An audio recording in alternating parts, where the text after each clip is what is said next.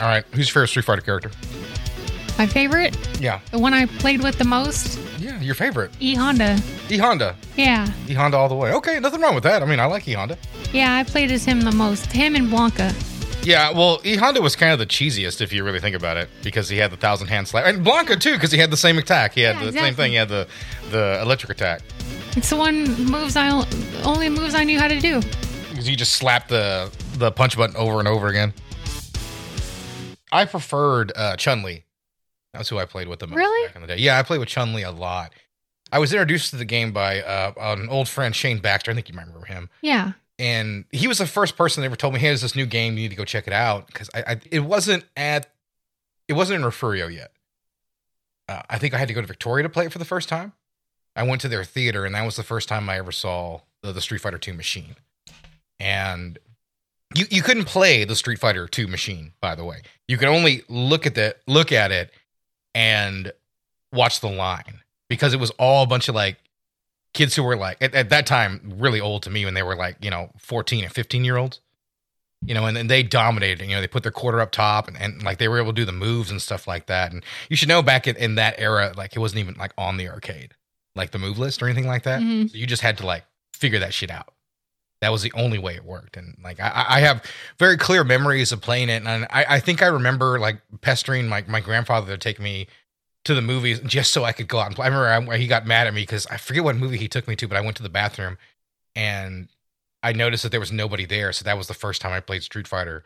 Was in between probably some like I don't know, maybe like a Tim Allen family movie or something like that. I snuck away to play Street Fighter 2, the original version, and I got totally mauled by the computer because I had no idea what I was doing. But I I was just like captured by it. Like it just yeah, it captured me too. yeah, yeah, it, it really did. And then like I can remember when it finally came to the of all things the the Circle K.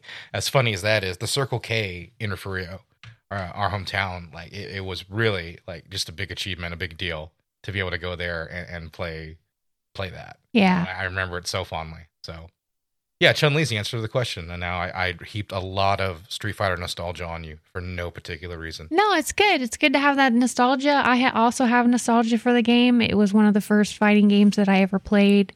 Played the Super Nintendo Turbo version. I also bought the controller, that the Turbo controller, with all the dials on it, just so that Oh I yeah, could yeah, play. yeah, yeah, yeah. I remember that. I could play Turbo. Yeah, I remember cheating in some RPGs um, with that. I think I forget. I was one of the Final Fantasies. One of the mini games was you had to tap the button as fast as you could, Yeah, and it even said in the directions the Chocobo gave you, "Don't use one of those controllers that lets you use Turbo." And we immediately went and grabbed the Oh man, the worthless third party controller. so much fun. yeah, that was the only thing that controller had going because the D pad was pure like like it felt like mashed potatoes when you tried to move your character around.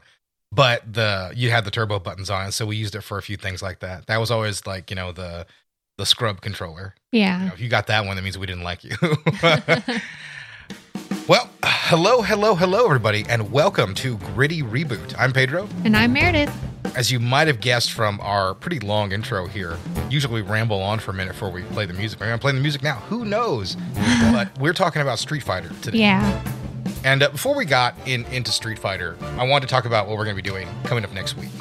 We're going to be going down our best of the year, basically. We're going to do our, our year-end wrap-up uh, in the middle and end of January, and we're going to do our best of, we're going to do our worst of list, um, and so we'll have that coming up next week. And, and we, we've had a we've had a real ball catching up with some of the better films of the year that we just missed. You know, because no matter how hard you try and how hard you really try to stick with a schedule of movies and things like that, like you're going to get in a situation where just some movies fall through the cracks yeah, and it, it's nice to, to sort of catch up on some of those movies and stuff like that. And maybe I think we've seen a couple of flicks that we, we wouldn't normally get to.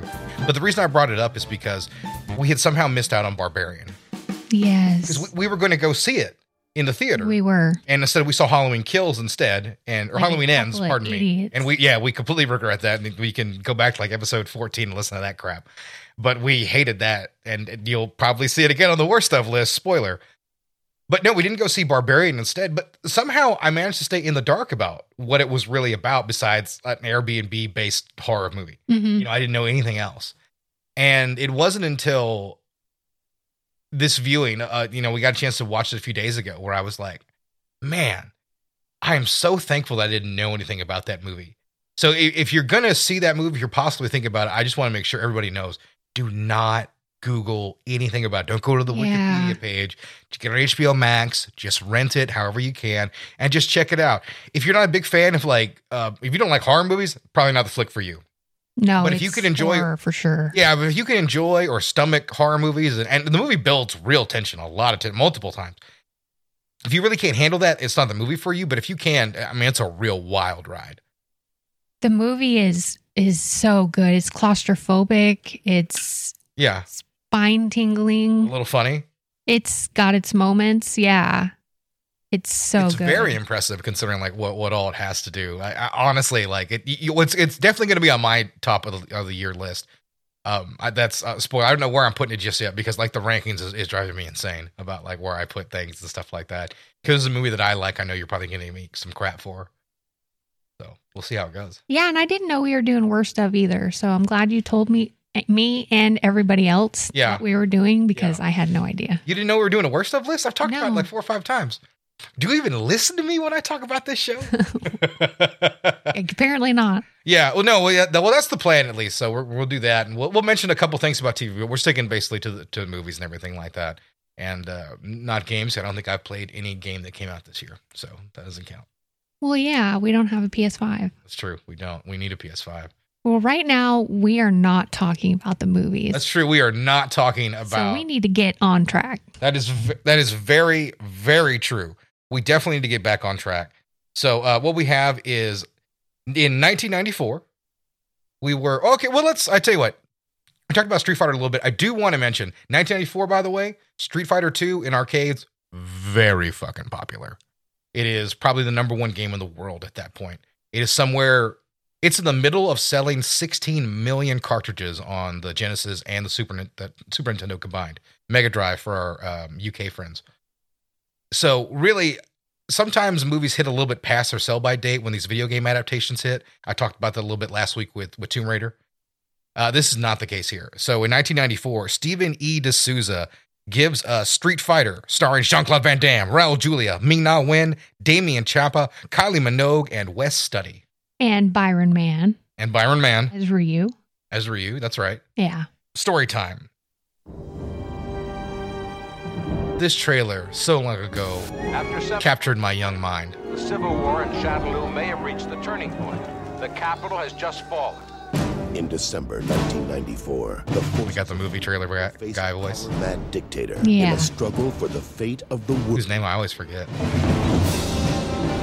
So I basically what occurs here is I end up dragging my poor father. Right now, there's like pictures of all the cast: Guile, Cammy, and I, I dragged my dad to this movie because I was so excited. You know, I love Street Fighter, and you know, we also love Jean Claude Van Damme. So it, was a bit of a tough sell. Like I had my dad as Jean Claude Van Damme, but I lost him a bit at video game movies. Yeah.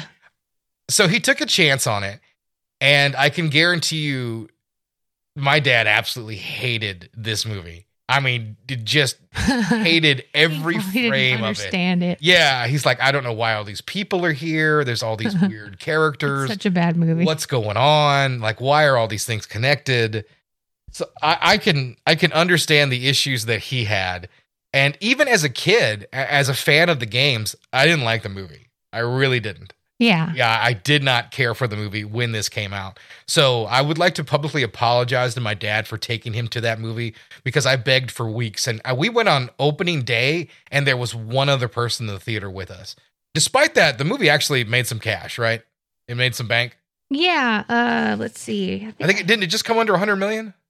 $35 million budget, 8 million. Um, no, I just have the budget. Yeah, I, I Yeah, think I- I, I think worldwide this gross Oh, wait. Film gross 33 million domestic, $66 million worldwide. 99. Thank you, March. Um. So, no matter what, you, your voice is always so perfect and clear. And the, once I put a microphone in front of it, you become like Marge Simpson every few I know. minutes. It's just the way it is. So, yeah, despite that, this movie made some bank, which is rather surprising. But it does speak to how very popular Jean Claude Van Damme was in 94 and the Street Fighter franchise. Because a lot of, there were probably a ton of parents who got dragged to this movie and ended up really despising it or maybe appreciating some cheesy cinema. When, when did you first see this thing? I'm trying to think back to it, to when I saw this. I probably saw it when it came out. I didn't see it in the theater. I know that. Yeah, I probably saw it back then when it came out on TV. I wouldn't have rented it. Uh, yeah, because this lived on like USA for a good while. It was a movie really, especially the trailer was just narrowed in on boys. Yeah. Oh, yeah. Well, I mean, all this really is. You know, Yeah. You know, I, I told you that how how that happened, right? How video games became a boy toy. I should have chosen my words a little bit better. Yeah. How video games. Odd. I didn't mean it that way. I'm on a list now.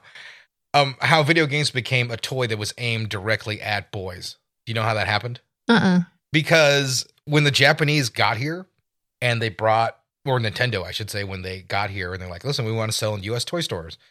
And they managed to convince people, even after there had been a video game crash, that they should carry a Nintendo. It ended up being a great call, obviously. When they got there, they quickly briefed Nintendo, like, listen, toys either go on the girl side or they go on the boy side. Where do we put this toy? Because that was the key thing. Nintendo had worked so hard to not say this was a video game console or electronics, it was a toy. And that's how they snuck it back into the US market. And they just picked the boy aisle. So that's why video games are primarily like for men here for like what, 20 years? Yeah. Right? The idea of like a video game marketed to a woman didn't even come out. That wasn't even a thing people really considered until late 90s or early O's. And even then, it was more of a novelty It's better now. better now. But yeah, that, Yeah. that's how we got that. As a matter of fact, it's sort of a strange thing, but it, it's just a, a strange artifact of retail. Ended up gendering it this whole hobby basically for a solid twenty five years. Yeah. I played some real male dominated games. yeah, yeah. I mean, that's that's one of the things people don't kind of realize. Yeah, and you know, well, you know, you look at like, you know, we could talk about the the game character designs and stuff like that, but I mean, everybody is sort of like you know bimboed. I think like Guile's just he's got his tank top on. You know, Chun Li's, you know, her legs are completely shown. Cammy's ass is hanging out. But you know, the dudes don't have shirts on either. So I, I think it's like a, a sort of like it's like, like, a, like a like admiring like a Greek statue kind of thing is more like what Street Fighter's about, necessarily about like being horny. I think they're just like showing off like well animated like you know muscular bodies. I- Yeah. I, think that's a big part of the art style because guys are huge like T Hawk and Zangief, and uh, all those guys managed to make it into this film somehow, except for sadly Fei Long. yeah. Fei Long, who, if you're unfamiliar with the Street Fighter games, basically a Bruce Lee kind of ripoff or knockoff kind of character. Not particularly important, but everybody else does make it into the movie. What do you think about the game attire? You think it's faithful to the games? Well, I y- yes and no. Some Yeah. things are, you know, my my issue with I always want these movies to feel sort of genuine, and I think uh, Stephen E. D'Souza, who it, it was a pretty accomplished writer, he co-wrote Die Hard, I believe. Um, so I mean, he had some real movie chops. You know, the the way he sort of adapted this, well, there is some closeness, like there is some attention to what the game did and how people looked in the game. But I, I think what you end up seeing is things just aren't quite right. You know, um, I, I think the worst person to talk about is Blanka yeah. because everyone else sort of kind of looks like what they're supposed to.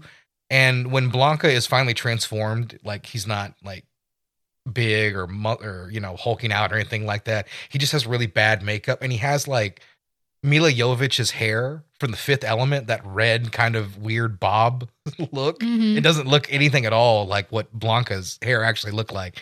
It's um, it's really really bad. And you can tell his skin has been dyed. Very much so. It, it doesn't look encouraging at all. So it, I mean, the whole the movie builds to like that one moment where they finally reveal him, and he looks awful when they finally see him in, in, in his full makeup. And I mean, I find it hilarious, but that that's not. I'm sure that's not what they were going for. So you know, like and and Zangief, like you don't get to see him. Um, like he, when you finally see him with his shirt off, he has like these sharpie kind of marks on him for his scars. Like uh, like that just kind of feels half-assed for no particular reason like Ryu and Ken are technically in their attire, which is helpful, but that's just uh, you know, what, what's that? A kimono? A kimono? A kimono? Is that what's called?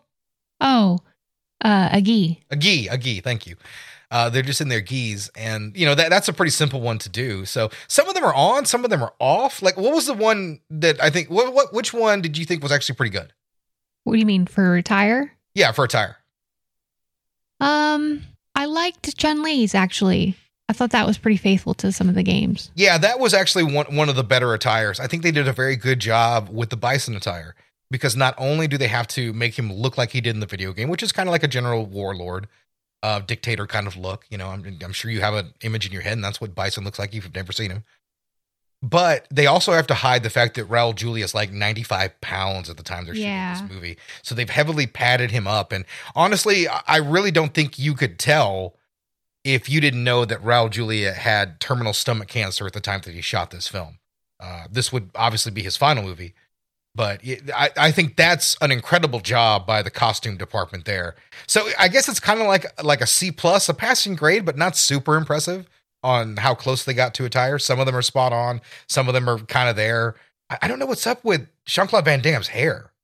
Like it's blonde, but like like '90s raver boy blonde. hmm Like I don't know, like if he's gonna go out there and like try to fight some other characters, just like like it's just like when I saw him, I was like, why didn't you dye it a real blonde color?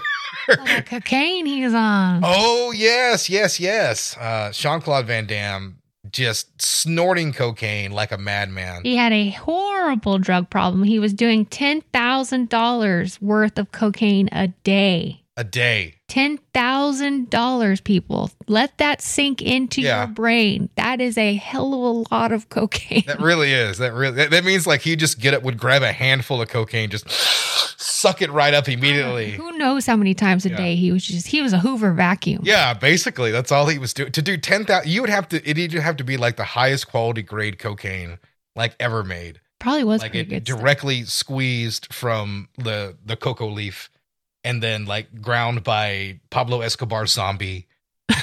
so put together in that perfectly brewed for him and flown just to Jean Claude Van Damme's trailer so he could get up enough to pretend to fight cancer stricken Raul Julia. Yeah. And, and listen, like Van Damme can be fine. and I, I say that because that's as good as Van Damme can be, is really fine.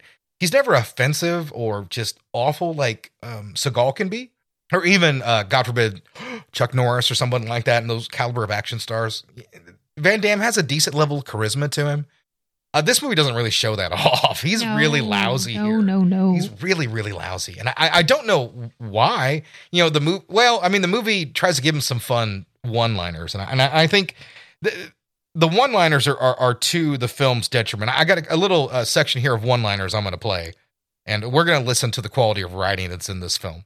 General Bison, he's a bad guy. If you know this, then why do you serve him? Because he paid me a freaking fortune, you moron. You got paid? Popular guy, the greatest cage fighter since Iron Fist. Oh yeah, what happened to him? He retired and became me. my boat. Who talks like that? I'm going, Who talks like that? and I'm going to kick that son of a bitch Bison's ass so hard that the next Bison wannabe is gonna feel it. Man enough to fight with me. Anyone who opposes me will be destroyed. Day Raul Julia making it sound great. village was the most important day of your life. But for me, it was Tuesday. it was just Tuesday. hours, maybe next month. There's the movie's hand job joke. Be a happy man. Next, I'll make you a dead one. So the movie has the feel for cheesy one-liners. Yeah. And so this is a movie, and Bruce Willis shouldn't have been cast in it, but like one liners are something Bruce Willis eats in his sleep. Like it's not a problem for him to do that, right? Yeah. Like he's one of those actors that just he's that's not an issue. He's an act, he's a real actor, so he can pull them off while like Arnold struggles with them. Like you watch like Last Action Hero, Arnold is struggling trying to make like quippy and funny dialogue. He's just dying out there in this movie. and Van Damme, I guess I don't know if he realized the cheesiness of it, but like this has to be said about this movie right now. This is a kids movie. This is 100% a children's movie. And in the 90s, it was okay to make kind of a violent and a little vulgar children's movie. Look Mhm. at Problem Child. Yeah. Like, you know, and that that's kind of what this movie is because it has some sex jokes in it. You know, there's some scantily clad, you know, uh, women and stuff like that. And you you know, have the guys obviously you're not wearing shirts and stuff like that. But like obviously it's violent, but it, it is a movie aimed squarely at like 10-year-olds. And I, I want to make that clear from the film's tone. And I, I think that's something that gets kind of put against it. But when de Souza is making a game, he's making this this movie game adaptation you know, for his like 10 year old son. Like that's who he aimed it at. And that's why this movie has a really, really goofy tone that really only Raul Julia seems to be in on. There's an oil painting in Bison's private quarters of a Oh. frowning clown. Uh, yeah, yeah, yeah. Yeah. This I is, know. Yeah, yeah, I know what this is. This is in reference to Pogo the Clown, an oil painting by John Wayne Gacy. John Wayne Gacy. Yeah, that's right. Yeah, no, I, I. It wasn't until this viewing of it that I recognized what that was. Yeah. Because he has two joke paintings. He has him as Napoleon on that famous painting, which makes sense and it is amusing. Everything about that scene is fantastic. But Yeah, it is. because Raul Julia gets what kind of goofy movie he's in and, and plays it right up. And and Ming Na Wen matches energy in that scene, and it's great. But that joke with the John Wayne Gacy painting is just fantastic because he's a psychopath, right? Yeah. And you need to say he's a psychopath without showing him just like killing 15 people and stuff like that. And that's a great way to see it is he saw Gacy's work and said, Oh, I will do my own version. And that's what makes his, his performance really fun. And, and obviously in that scene, we get that line that I just refer that was just referenced in the clip. It was Tuesday. You know, I mean, he's just chewing scenery and it's all really fun stuff. Raul Julia looked at M. Bison the same as the type of villain as Richard III. He also researched dictators and crime lords to incorporate into the character of M. Bison. A lot of Mussolini. He took Benito Mussolini's hand gestures, Joseph Stalin's mannerisms, Pablo Escobar's elusiveness, and Hitler's love of art. So that's why you have all those paintings in there. And that's why there are different things like that. So we're, we're going to talk about Raul Julia here now for a minute. You know, obviously, I, I mentioned she was dying a couple times, but be that as it may, not only is he very sick at this moment in time, but he has to know the script isn't very good and is very silly. And at no point does he not give 110% to this performance. He is all in on playing Yeah. the character of M. Bison. He really is. It, I mean, the, the work he does is just phenomenal in this movie. He does not treat this as though it's a kids movie. He, like you said, he did the research and he brought all that to the character, which makes Bison full of life. Like there's so much to his pathos and what he thinks, and none of that's in that screenplay or the direction. It's all in how Raul Julia Mhm. plays that character in part. Well, it's just like him in Addams Family. Yeah, uh, He he, he, took that seriously, and look he what is happened. Gomez Addams. Yeah, no one can ever play that part again without being No. compared to him.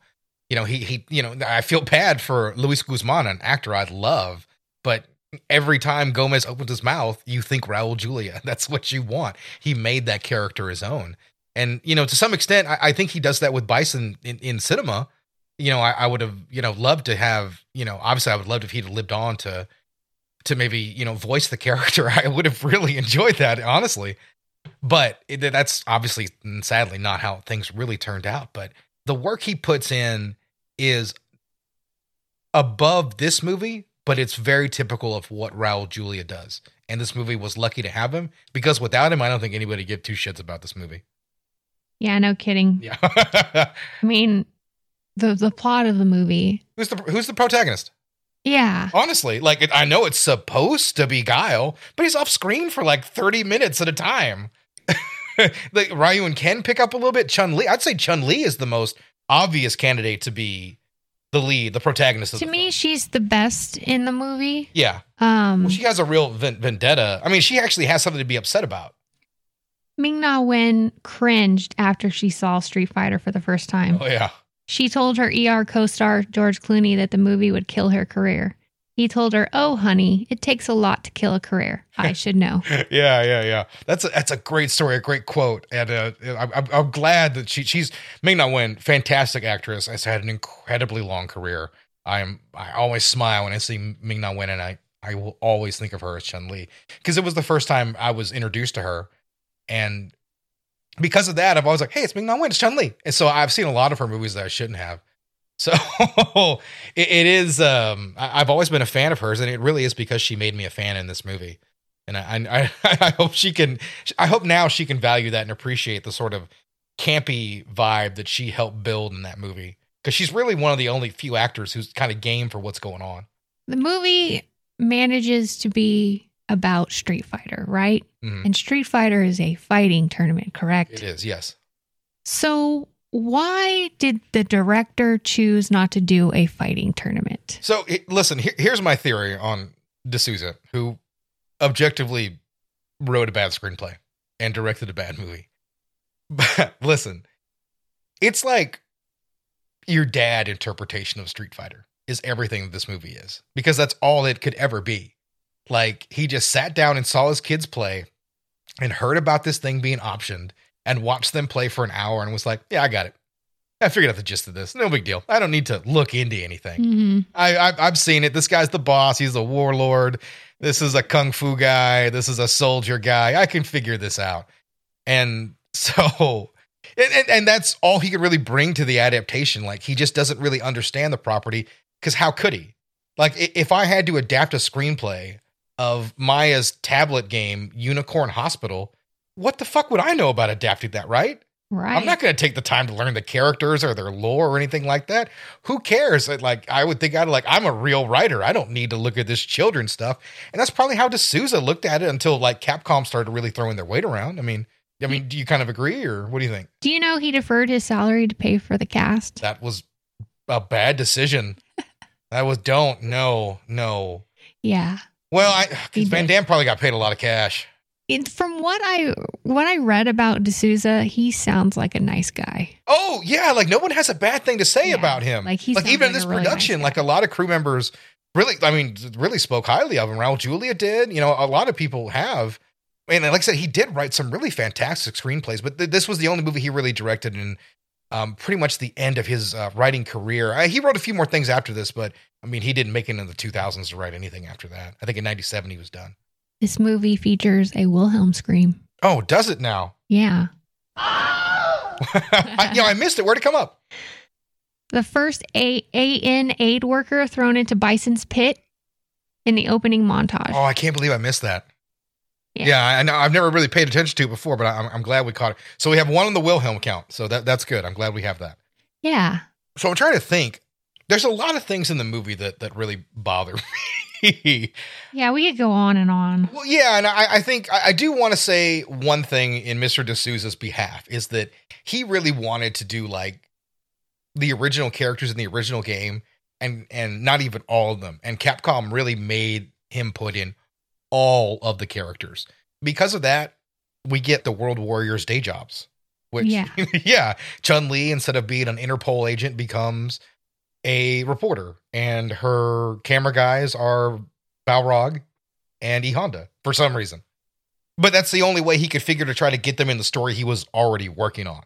So because of that, this movie is just stuffed with characters. And some of them are really only referenced like once or have like a couple lines of dialogue. Like T Hawk gets to nod a couple times and talk Mhm. about his headband. And uh, you know, a lot of these guys are really miscast as well, which doesn't help for the authenticity. I mean, the actor who plays Ken, I think he does a decent job in the movie, but I mean, the man has like no muscle definition to try to pull off being like a fighter, Yeah. you know, so it, it really does hurt. I I mentioned Blanc earlier being a small guy, which only makes it stand out that like, you know, Zangief is enormous and the same thing with the actor who played E Honda. But like Balrog, while he does look like the character, man, like that guy most has like the most noodle boxer arm I've ever seen. We take for granted the level of shape an actor will get in for a comic book movie today or anything like that or that kind of role. Yeah. And that wasn't the norm. Chris Evans and the like have ruined that. Yeah, that wasn't the norm in the 90s and you can see that in the Street Fighter movie. Like a lot of guys in that movie are don't look threatening or intimidating at all. And like Raul Julia was a strong enough actor to make him always seem like a threat, so that didn't matter. So, um, you know, that's, you know, one element of it. You know, maybe the uh the American flag stencil on the most Belgian man who's ever lived. maybe that's one element because the the flag on him looks super fake. Yeah. It really does. It looks like it just, just stenciled, spray painted on, and they were just ready to go. That was it. It just, um, you know, it's a, another lazy element of like the production in this movie. Is there anything else you want to say about this movie before we move on? No, I, I really don't think there is. I, I like I said, it's uh, it's weird that I will recommend this movie to a fan of the video game.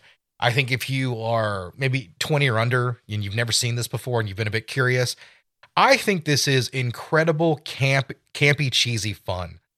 And I understand it is not a very good movie, but it, it does get to the level of so bad it's good. And I, I, I really do give it a, a, a light recommend. Eh, if you are not a fan of video games, if you've never heard of Street Fighter, if you don't care about that sort of thing, but if you're a fan of camp and cheese cinema, you know, if you like Plan 9 from Outer Space or things like that, you should really consider watching Street Fighter because Steven de Souza didn't really intend for that, but I think he made a near masterful piece of camp. And that's tough to do. And it, it, it you know, it helps when it's unintentional. But this movie has so much cheese dripping from it and, you know, has such a disorganized feel that it, it really is camp gold. Now, now I want to mention to you, like most camp movies, I mean, it, it's lousy. So, like the fight scenes are poorly edited. I, we didn't even really discuss that. The fight choreography. Yeah, I, one thing to quickly mention about the movie is, you know, it's called Street Fighter, and this movie avoids one-on-one fights like the plague. Yeah. I think that's a great gag if you really think about it, like to make a Street Fighter movie and people really don't fight one-on-one till like the very end of the movie. Yeah. When people really start doing that. I, I think it's it's kind of a hilarious thing. But like I said, the movie does have real camp value. So if that's your thing, I, I certainly recommend you checking it out. In life, there is beauty And we have this piece of shit.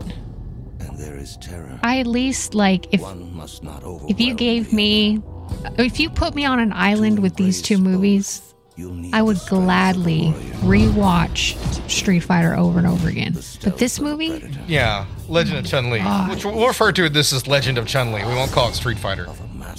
So, yeah, and listen, I, I think I just gave a really nice review to Street Fighter, and I think watching this movie right afterwards made me definitely appreciate that movie because there's some real love and attention in that one. It's misguided and goofy, but there is love and attention in the- Street Fighter 94. This movie is a cheap cash in and it feels cheap, it looks cheap, and it feels cheap. I mean, that's really the only way I, I can put it. This is really a subpar cinema experience masquerading as an attempt at a gritty reboot. yeah, it was an awful watch. I mean, it, I Yeah, feel like I wasted my goddamn time. Yeah, yeah. So this movie stars. th- when did this movie come out? Uh, 2009. 2009. Okay. So in 2009, Andre Bart- Bartokovic, Bart- I don't know how to say his name. Sorry. I might, I should have written that better in my notes. Uh, he directed this film, and uh, Kristen Kreuk, Chris Klein, Neal McDonough, Robin Shou, uh, a little crossover Mortal Kombat, an actress with maybe the greatest name ever, Moon Bloodgood. That's right, Moon Bloodgood. And uh, Taboo, and of course, Michael Clarke Duncan in this movie. I, I didn't see this one in theaters. I, I did. I didn't see because I, I knew it looked bad. I What sucks is we did this movie for like a bad movie Friday, like not too long ago. yeah, So we had to watch this movie less than a year ago. again. Less than a year ago, we did it. Yeah. and and when we watched it, I was one of the things like, oh man, I underestimated it because it's.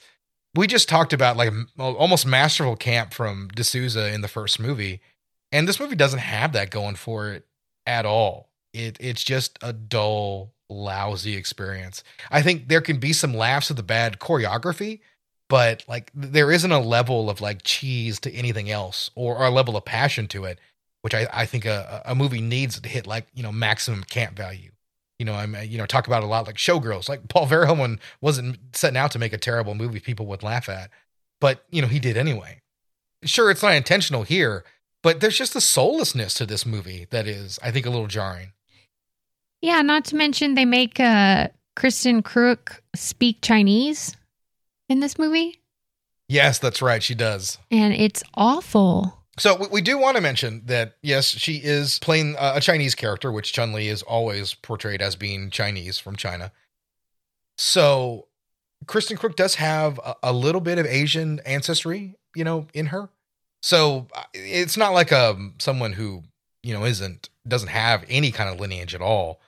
But I mean, she does look very white. She looks like a white girl walking around in in what's supposed to be Bangkok. She looks like me walking around. Yeah, pretty much. You know, because it she's she looks like a white girl walking around. She's small and slight. She doesn't look very convincing as the strongest woman in the world, No, to say the least. Which is what Chun Li is supposed to be. So she's very slight, like very slight. She doesn't really have any like arm definition. You talk about a wet noodle look. Look, yeah, yeah. You know, we were spoiled last week by Alicia Vikander getting in that kind of shape because it. You know, I mean, Kreuk never looks like a fighter in any way, shape, or form. She looks like she just got back from Pilates. yeah, You know, that's the kind of physique that she has, and you know, it really shows. The fight scenes are are are laughably bad. You know, Uh, there isn't many of them, so you know the the wire work and the and the fight choreography is bad, and and Kreuk really does not look athletic at all in the few things that she is able to do. Not to mention she narrates. Why does this movie have narration? I don't really know, and I wanted to get a couple clips for you guys. I guys hate narration. because you can't understand the level of lifeless narration. She makes like Harrison Ford seem giddy in Blade Runner. But what I found, I wasn't prepared for. Everywhere I looked, there was crime without punishment. I wanted to do something. Anything. no emotion in her voice. Nothing, yeah. And Know where to begin. Nothing she's just there. wa- she's just walking around Bangkok, just like looking like pensive. This whole looking time, at right? things. Yeah, Going through a market and Who could protect these going through an people? alleyway. Who was oppressing them? I mean, it's it's it's really bad. You know, that's that's really the only thing I, I I can say about it. And, listen, I I'd seen a little bit of Smallville, so I was aware that Kristen Kreuk was not a very good actress. So I, I was very surprised when I saw her as Chun Li. And even when this came out in the mid O's, people were very critical of her playing an Asian character, especially you know one like Chun Li, you know, because she is you know famously Chinese. So you know that didn't really work. and the one thing that should be noted about this is everything about this at the time felt you know cheap. I know they were desperate to kind of reboot everything, but like I, you know, when I play the trailer and like when you watch it, everything about the movie feels low grade and lazy. Every single thing about it. Yeah, it's uh it cost 18 million dollars to make, which is not a lot. No, and I we had to double check that because on Wikipedia it said fifty million. I was like, this is no fifty million dollar movie. Yeah. It uh, made 12.8, so it did not make its money back. Yeah, and we want to mention that once again, the original Street Fighter did make money. I mean, it made a good chunk of change, and this movie with a, a really tight and skinny budget, you know, really failed to make an impact. So Maybe when people saw a Street Fighter movie called Street Fighter and they went to see it, they didn't get a Street Fighter movie. Yeah. So we talked about in the last movie, like costumes sort of being accurate, and, and this movie isn't interested in that at all. No. Not not in the least. And that, that that's that's fine. It's okay to do a more realistic interpretation if you're going to do that, but this doesn't feel like a realistic interpretation. It feels like the direct to video sequel didn't have the money to pull off real costumes. So and Bison wears a suit. And, you know, uh, Balrog doesn't even get boxing gloves. Chun Li does not don her don her famous attire for some reason. Bison is also apparently Irish. So yeah, yeah, yeah. I, I do want to mention that this is how actor Neal McDonough chose to portray Bison after you know taking over the mantle from Raul Julia. Fantastic, isn't it? All these waterfront slums will soon belong to Shadaloo. It's not even a good accent. location I mean, it, it's not bad. Four months. I, I don't hate it, but it, it's it's a very like slight like Irish accent. Yeah. Bring the package to Bangkok. Can we, we talk about one other thing too? The There is no room for error. Shadow Lu or Shadow Law. Chalou. So yeah, we, we get this in the original film Shadow Lu, right? That's what they say. Yeah, and it's spelled Shadaloo. Yeah, Shadow Lu, and then and then it's in this one it's Shadow Lao, which I think is like L A U is kind of like how it's supposed to be pronounced.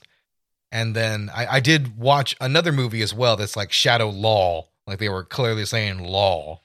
So I have no idea how that's pronounced, to be honest. I've always said Shadow Lu. I'm going with Chalou because that's the that's to me is the funnest one. Yeah, I think so too. I think that's that's the way to go on on words that you you're really not certain how they're supposed supposed to be pronounced. It's not that important at the end of the day. So why do you think that they chose not to? I mean, Chun Li's attire is nothing at all close to what she wore in the video games. Even the video games that I know I haven't played, Yeah. she doesn't look like it. So why why would why would they choose to make a movie that's not Street Fightery?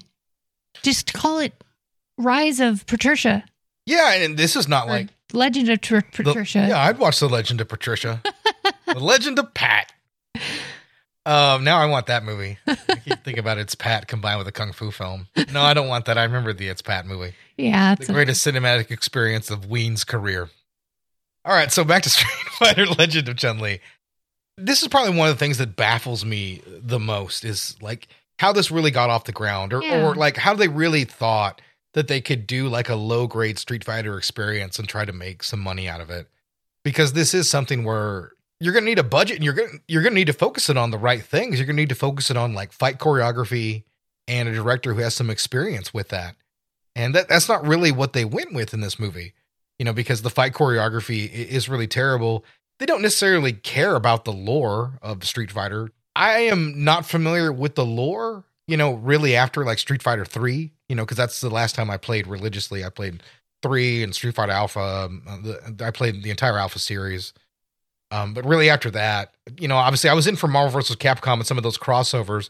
But uh, now that Street Fighter is 3D, I, haven't, I probably haven't played a new Street Fighter game in probably a decade, uh, maybe a little bit less than that. So, I mean, if they did things that are newer in the in the series, that's fine. But you know, either way, the story is completely unengaging. Not to mention, there's uh, lazy research. There's a, this really lazy research scene on the computer. Oh yeah, I remember. It's good to point little things like this out. Yeah. that's really lazy filmmaking. Oh, it's so bad.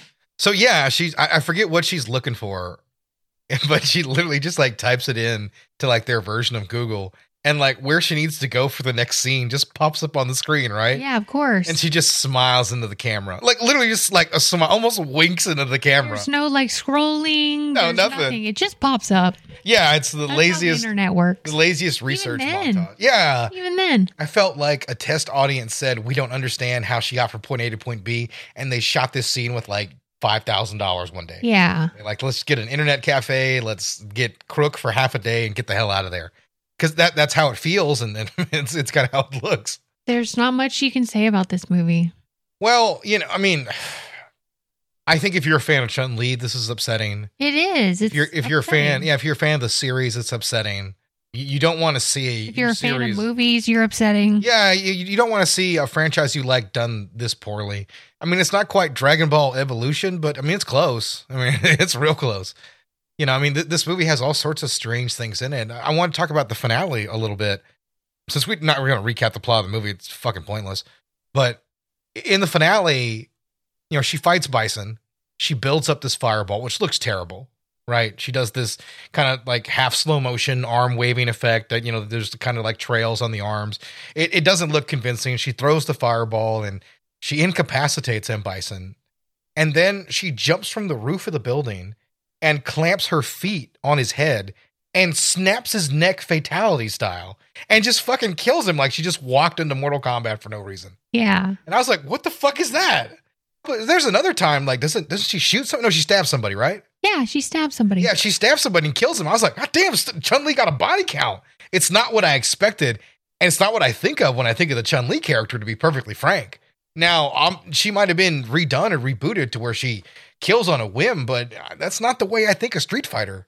In this movie, uh, Vega is Native American, as opposed to Spanish is in the video games.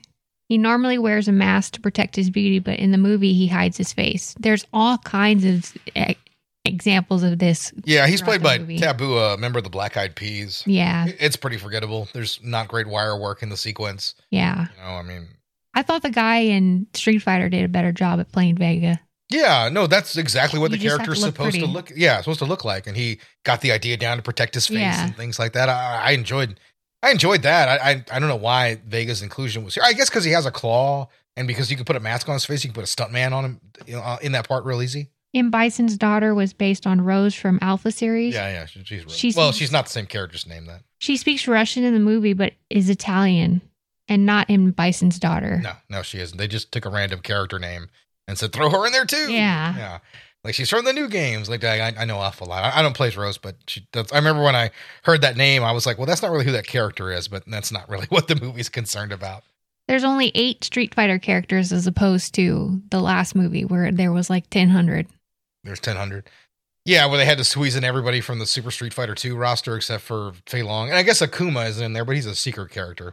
I now that I think about it, I would have loved to have seen their take on what Akuma would have been in Street Fighter 94. Those who didn't make appearances in the movie Abel Akuma, Blanka, uh, or Blanka, Cammy White, Dan Hibiki, Dhalsim, E Honda, El Fuerte, Fei Long, Gouken, Ken Masters, uh, Rufus, Sagat, Sakura Kasugano, Seth, Zangief, and Ryu. Wow. That's a lot of characters that were left you didn't out. have to name them all. I didn't? You didn't, but I appreciate you naming them all. Yeah, no. Yeah, I, I, I, I, I do. I thought we'd be all encompassing. Yeah, very, you're very thorough about it. Yeah, I mean, it's like, oh, she's going down the list. Hmm, I'm impressed, and you just kept on going. Yeah, well, you know, I'm gonna cut all that out. Wow. no, um, this is a good idea. Is to not put in every character from the game, just sort of tell a story about a few of the characters.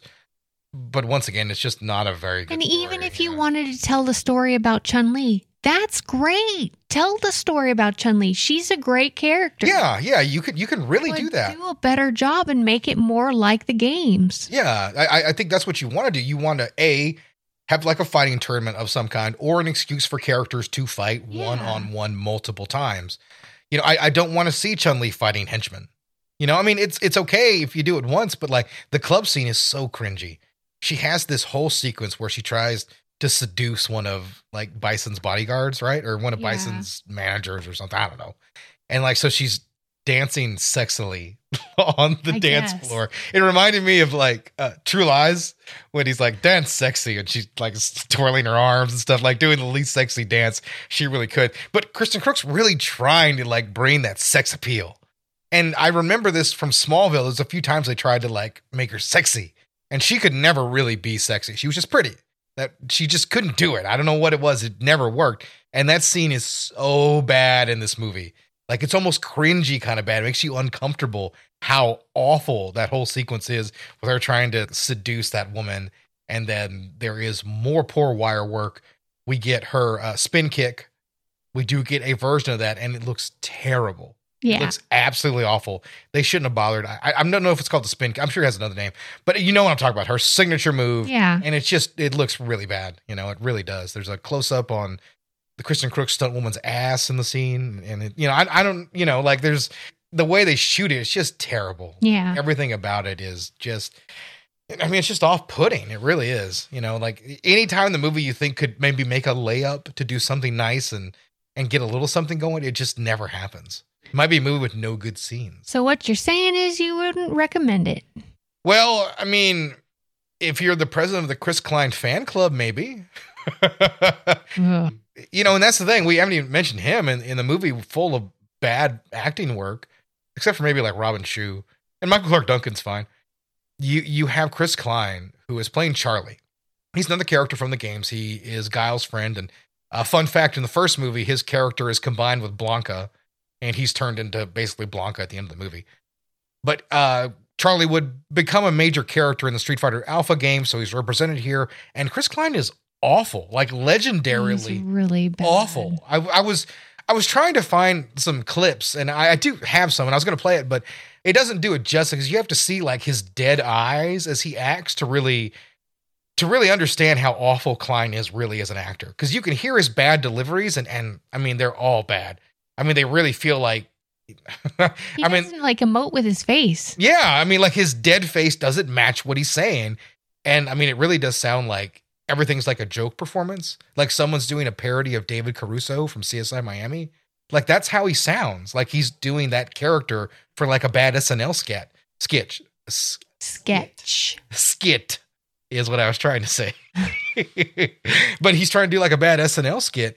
But it's really how he's playing the character. And it, you know, I mean, that part you can get a real chuckle out of. Then Moon Bloodgood is like so horny for him, right? Like she is just like enraptured by everything that he does. And she like changes shirts in front of him to try to like lure him in. But he's so focused on Bison, he doesn't have time for that because he doesn't even like look at her as like a sexual object in any way, shape, or form. He's only concerned about stopping Bison. And they do make out. They do, they do, but Yeah. he and it's the weirdest thing. Like what Balrog comes out of Bison's club, barely glances their direction, and he goes quick, and he just covers her face and makes out with her. And I'm like, he's not looking at you. and I was like, well, I mean, I, I guess we could talk about it being a creep, but then he never really does anything about it, right? Mm-hmm. Like, there's not. I mean, there's a like subtext. Well, not even subtext. There is her yearning for him in that one scene, but it's not like a love story at all. It's no real story to it. It feels It's like a that. separate movie. Yeah, it really does. It really does. Like, oh, we got to put in an extra character, so they they throw in Chris Klein, and and it, it's awful. It does come together for the finale where he gives he does I think shoot at Bison or Vega or he shoots at somebody, and like he gives Chun Li like a wink and a nod, which is just perfect. All right, are you ready for reviews? I am ready for reviews. Lay them on me. Yeah, because there's nothing else we should say about this movie. No, I don't think Sucks. so. yeah, it's a, it's an awful film. A non recommend from both of us. Street Fighter 94 got a 3.9 user review, 11% on Rotten Tomatoes, and a 4 out of 10 on IMDb. Street Fighter Rise of Chun Li got a 2.4 user review, a 3% on Rotten Tomatoes, and a 3.7 out of 10 on IMDb. Pretty low. Yeah. That's, it's fair though. That's where it should be at. And I did something a little different this week. Oh, okay. I'm intrigued. What do we got? Instead of doing one star reviews, I chose 10 star reviews. Okay. Here's the first one. This is for Street Fighter. A cinematic achievement to rival greats such as Citizen Kane and Godfather 2, with John Claude Van Damme as a tough, undetermined soldier who will stop at nothing to save hostages with emotional performance from everyone who is giving it he- their all for this thought provoking and cunning script. Highly recommend you watch it with all your funniest friends, and you will have a blast. The man enjoys him some camp cinema. Uh, what what I love about this review is he likened it to Citizen Kane and The Godfather 2, two of some of the best cinematic experiences you could possibly have. Well, he's clearly a better film critic than I am. I, I now default to this man. I will follow him on all social media because I await his next oh, his next review with bated breath. hey, I'm glad he loved it. Listen, this is a movie that I feel could have some fans. I'm very curious about a good review for the next one, though. I really Oh, yeah. am. Yeah, Are you ready for it? L- l- lay it on me. This review is called A Crime Lord to Rival The Godfather. Oh God. This movie absolutely blew me away. First off, I would like to point out of that Michael Clarke Duncan's performance in this rivals the performance he put in The Green Mile. He totally blew me away. Secondly, Neal McDonough, also known as Bison, is the most terrifying and intimidating bad guy to ever be portrayed on the screen. The barehanded C section he performs is something that not even Chuck Norris could do. Thirdly, Moon Bloodgood is the best name ever. And finally, You spot on there. and finally, Chris Klein is the one that brings the movie together. His performance is quite simply astounding in every conceivable way. He just might be the next Tom Hanks. His performance is so powerful that I would not be all surprised if he is in talks for the Oscar next year. He is really easily the reason this movie is top 250 material. See, this is the kind of guy who like buys the day old sushi. he he eats the ends of the bread loaf. Like this is that guy. He's like the worst. It's fantastic. like he's always buying the store brand. Like he doesn't know. Like he just is like this. This is the good stuff right here.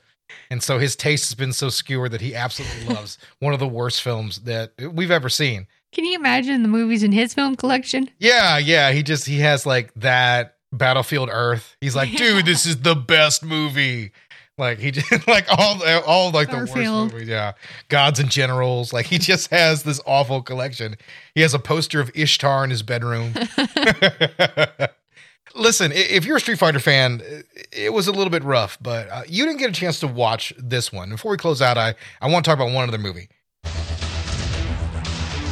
So we got an animated film um, in 1995. is now the ultimate. And well, that came out I think in Japan. I I don't think we got it in the states till a bit later. And I, I saw the U.S. version, which has some late '90s music dubbed in there, some Korn and stuff in there. And this movie is a Street Fighter movie all the way through. It's animated, so everybody looks like how they should. They squeeze in the characters of the proper moments and times, and it features a ton of one-on-one fighting scenes, which is what I absolutely love. And may, probably the the best moment in like the entire Street Fighter cinematic universe would be a fight between Chun Li and Vega. He comes into her apartment right after she took a shower and attempts to murder her, and she kicks the ever living shit out of him. And she does kill him, but it's after an incredibly brutal fight where it is agreed it is to the death. And that, like, I'm okay with that. Like, Vega came there to raise the stakes, and she ends up kicking him literally out of a window and killing him. And I mean, it messes her up. She's out for the rest of the movie. And I just, I wanted to mention this movie because this is where, if you want to get a Street Fighter cinematic fix, this is where you want to go. If you can, check out the Japanese version. It's uncensored, it has blood in it. The US version is fine. It's available on YouTube in a bunch of places. As a matter of fact, I think one of the YouTube versions is the Japanese version with the American track underneath it. Mhm. So there, there's lots of ways that you can watch. It's also available on Amazon Prime. But I mean, it's just an incredibly well done anime movie that pays respects to the characters properly and gives us a lot more what we want. Those relationships that if you played the game, you know about. Like Ryu and Ken beating Bison together at the end of the movie is a really nice experience because they bring a rivalry together as brothers. And like the movie has a core message, something none of these other movies have or care about. So it was nice to see one that actually did take the property seriously. And I'd hope that if they do reboot it again, we'll get something even close to that kind of quality. Yeah, I'm sorry I missed it. Yeah, yeah, it, it's it's really something that should be checked out. Uh, that's the real recommend from this episode: Street Fighter Two, the animated movie. And uh, if you check it out and if you like it, um, you want to thank me, you can uh, reach out to us at uh, grittyrebootcast at gmail.com. Uh, that's our email address, and we try to answer everything that we get there. And you can also look us up on uh, Gritty Reboot at Instagram and uh, TikTok as well. Yep. And uh, you can find me. I'm uh, Disillusionist13 at uh, Twitter. And I'm there every now and then, but not much. And uh, your socials, Meredith? I don't have any socials. That's right. She doesn't have any goddamn socials. So if I'm you, on Facebook. yeah, if you want to get a hold of her, you just write gritty reboot on a carrier pigeon. he will eventually find his way to her and he will answer she, and, and he will drop it off and Meredith will answer your question. I tell you what, if I if you start getting comments that I need a social media, I will get a social media. yeah. And we're But about until then, yeah. Fuck social media. we're about to launch a Discord. You can't say things like that. oh yeah. Yeah. All right, guys. Thanks a lot. We, we appreciate you listening. You guys have a good one.